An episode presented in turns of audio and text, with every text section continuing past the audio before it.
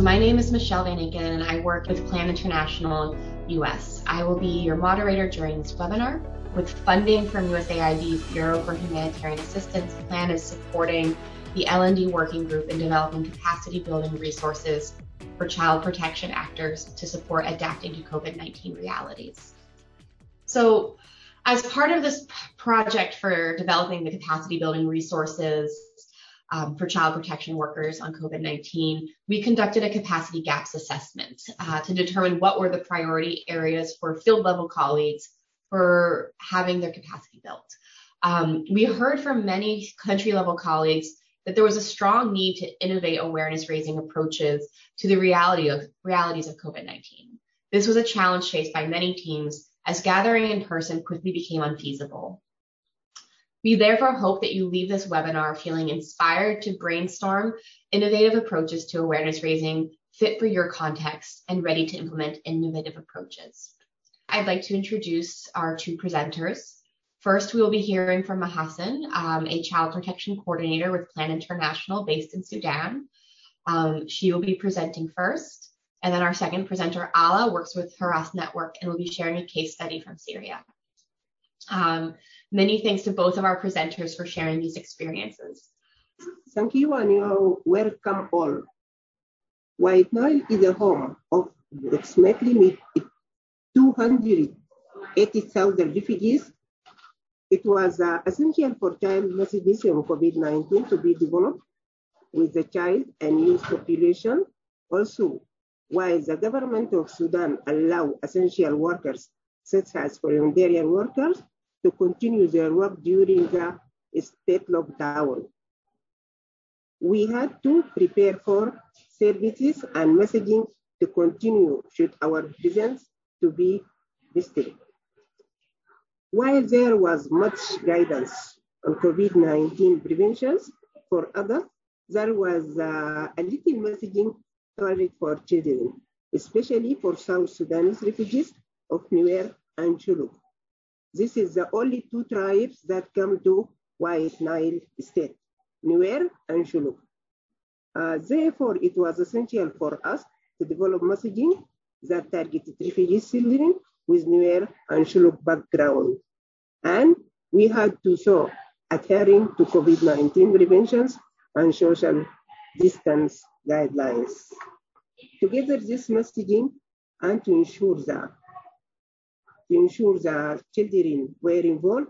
Plan International work with the Community-Based Child Protection Network, UNHCR, and CORE. CORE, this is the government commissioners of refugees to organize a small competition targeting roughly 120 refugee children in the nine refugee camps. Children were invited to perform songs and poems using their own words to share how to prevent the virus with, the, with their peers. The best performers were awarded and cash prizes funded by UNHCR and all participants were given pre-arm materials by Plan International, this because to keep them safe at their homes. Performances were also recorded and a week-long radio campaign funded by UNHCR was held. The child-friendly message plays several times a day for one week throughout the entire state. Recording were also transferred to the megaphone, and the Plan International social workers and volunteers then helped disseminate this messaging through megaphone, which continuously to today. A Plan International in the nine camps that targeting uh, awareness raising, use three social workers in each camp with total about 27 social workers and uh, also 45 community volunteers, which is uh, five per camp. Challenge and uh, mitigation. Competition can be fun and draw large crowds in normal situation. This is very good However, considering the pandemic, we had to maintain appropriate social distance. So ahead of the competition, we arranged for distance between seating and volunteers were available for help appropriate social distance.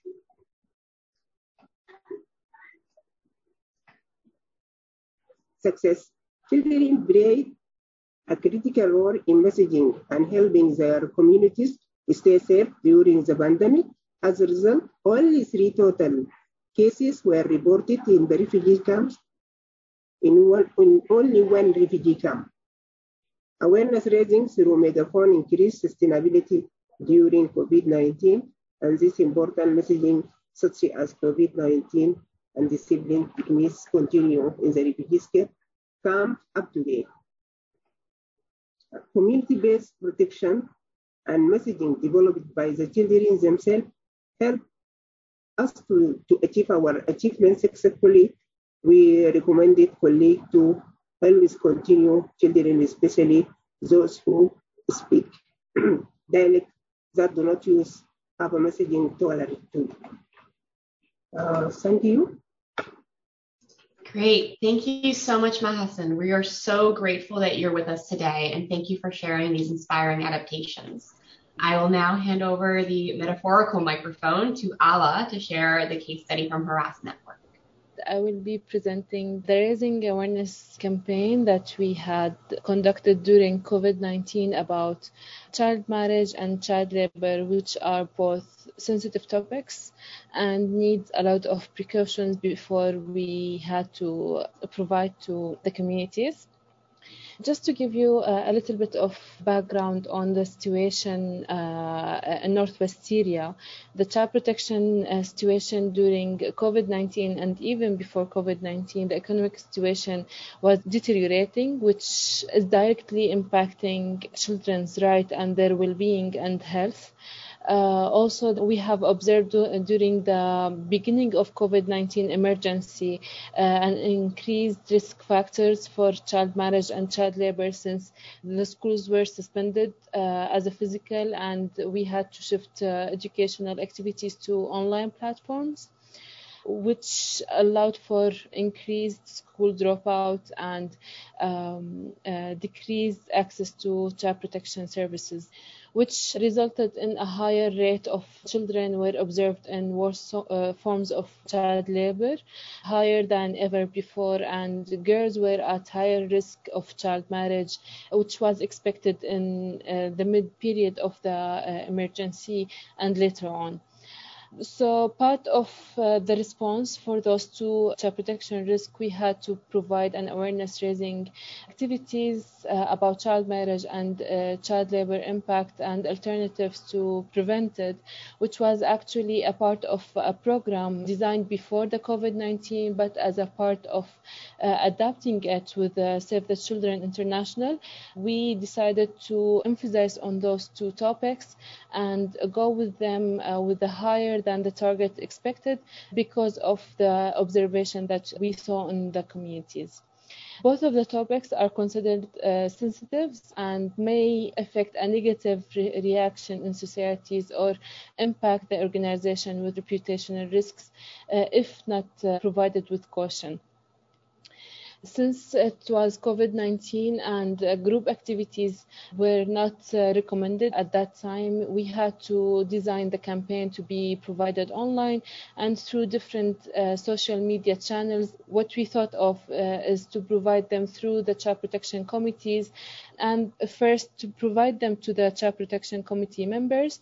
Then the committee members will help to uh, provide those sessions in the social media groups to uh, buffer the negative response about the material and enhance the acceptance of the contents.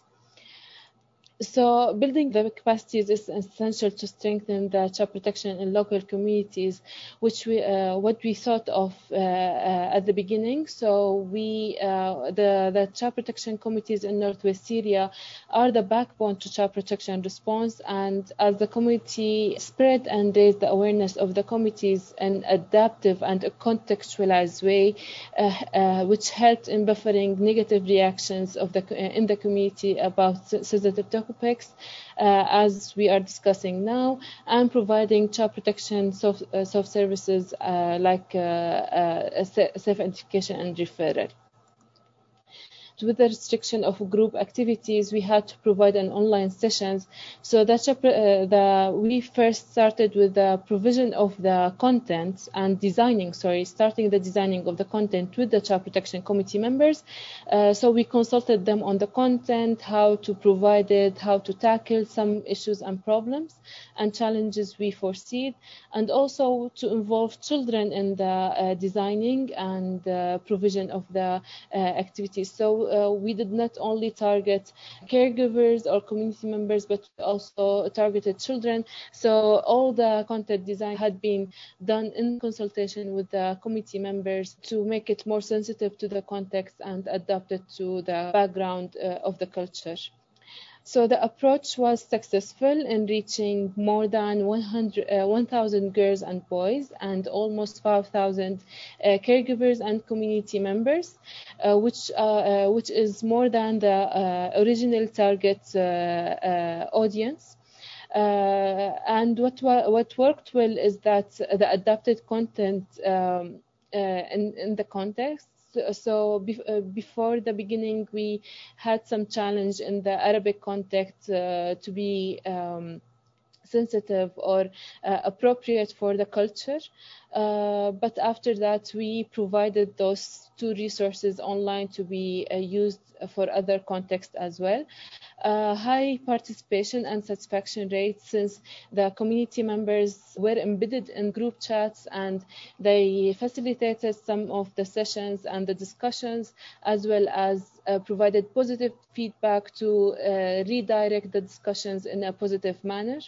Minimal negative feedback. We reached, uh, we uh, it was really uh, less than expected and uh, foreseen, and there were many self-referral to case management services through the social media and reaching directly to the child protection teams embedded in the groups. Uh, also, most of them expressed that uh, the interest in attending similar sessions in the future and requested further details about sessions to be provided more on a broadened area in their communities for the challenges and how we mitigated them.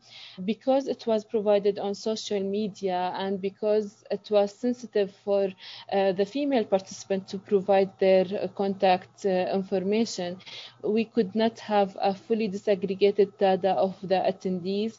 And on that we could not also see the improvement rates because um, there were uh, some small quizzes provided and some questions just to test the knowledge of the participants in the activities, but not all participants participated because it was optional. But we could see the participation rate was very high in the group uh, chats since it was an online uh, intervention, we could not uh, measure the attitudes uh, after a while and see um, uh, if there was a change in the attitudes in those communities.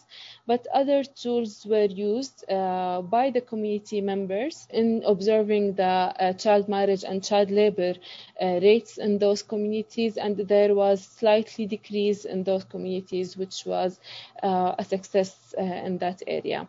The project's period and uh, funding was uh, only for one year, which also did not allow for a whole study uh, and research on those uh, tools if were they were effective uh, for the long term uh, and raising the awareness of the communities.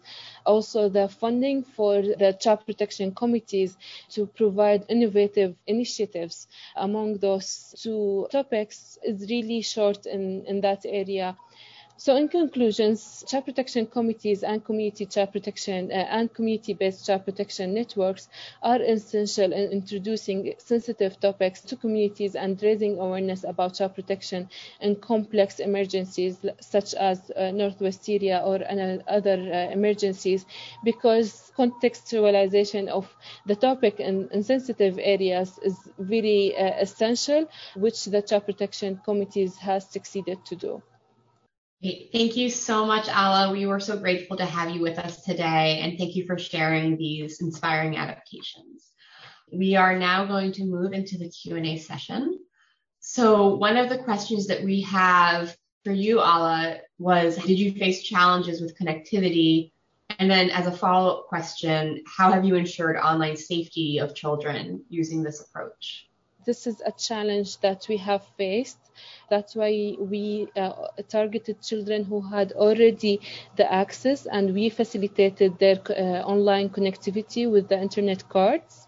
Uh, internet access cards and since they were already attending uh, psychosocial support online support uh, program with us um, so we seized this opportunity to provide those sessions uh, in, uh, during the uh, provision of the psychosocial support program. And uh, in the matter of uh, security, uh, we provided several awareness raising to their caregivers and the children on appropriate use to online tools and online uh, platforms and uh, what are acceptable uh, behaviors from adults in receiving those um, services uh, and what is not acceptable and when to report and what to report uh, to our uh, child protection workers. Also, we also uh, we always have uh, monitors with the, our facilitators in the groups just to um, help in any violation has been done whether through our staff or not our staff because the chat the group chat that we use are not exclusive to our organization organization. Uh, so uh, uh, this and other precautions and measures has been taken to ensure safety, online safety to children. Great, thank you. And then I just also have a follow-up question on how did children adapt to this new method of, of awareness raising over smartphones and were they really receptive to it? Do you think they preferred that to the traditional methods we usually use? So we always uh, always adapt the uh, content to be child friendly uh, and uh, child friendly pictures and uh, in an easy language.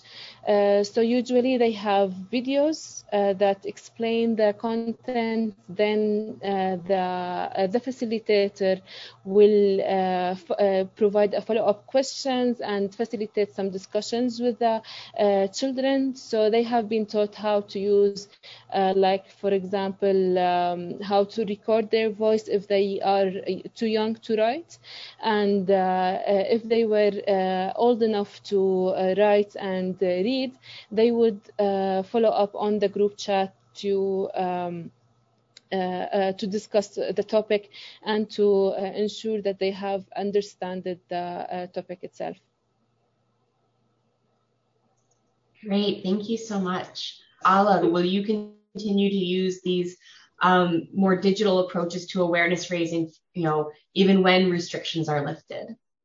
It seems the COVID-19 emergency will uh, take a little, a little bit longer than uh, expected. So we will continue this approach uh, for the uh, next period and maybe after lifting the restrictions and um, after this emergency may be finished, um, we will go back to face to face as it's more effective and more uh, studied in that area of effectiveness and quality uh, assurance in those topics. But um, this has opened uh, an opportunity for child protection organizations to reach um, uh, and tackle those topics in a different way.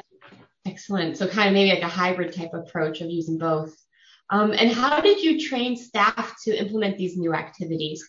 Exactly. So uh, at first they were trained on using those uh, channels and platforms uh, in effective manner. Uh, they had different uh, uh, sessions on um, cybersecurity and using those channels in an effective manner. Uh, later on, they were um, uh, provided with sessions on uh, adult learning uh, methodologies and uh, children learning methodologies. And we have focused on online learning and how uh, children perceive different topics in different cha online channels. Uh, uh, and after that, uh, in each topic, when we plan to provide it, we conduct several sessions, uh, whether with the technical, their technical supervisors or uh, with the HQ.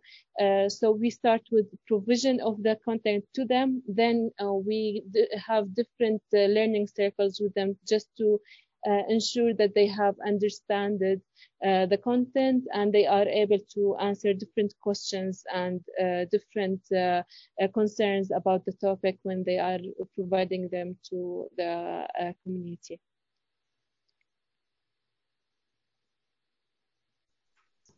Great, thank you so much, Ala. Mahasan, I'm interested in hearing on how whether you will continue to use any of these adaptations you have named um, when the pandemic is over. When we started the campaign of awareness raising, we brought health cadre to the camps and train the community-based child protection network and all child protection mechanism in the camp. Accordingly, we start announce for the competition because we are guaranteed for children participation. About 120 children are participated, and then we selected the who are uh, better practice song, and then we record these uh, songs, and uh, after that we give it to Radio State, and then the Radio State start broadcast the messages through the radio. Uh, then we took, we took these uh, messages also in a flash disk, um, put it in the megaphone, and then transfer in the camps. The messages start to be to be sent in all camps by by two languages, Nuer and uh, Shilluk, and the children hear their voices in the megaphone on daily basis. Uh, they sense that's the ownership because they develop the message themselves. Uh, the other things uh, for the other uh, for the adults, for example, we we use also flash messages that are developed by adult people in the camps. Up to now, the megaphone is running and uh, I think it is uh, good uh, practice because uh, up to now no cases of COVID-19. Uh, just last years we have three cases in one camp and they are adult people. Thank you. Thank you so much. And with that, thank you everyone for joining today. And we hope you found this very informative and have a great rest of your day. Thank you.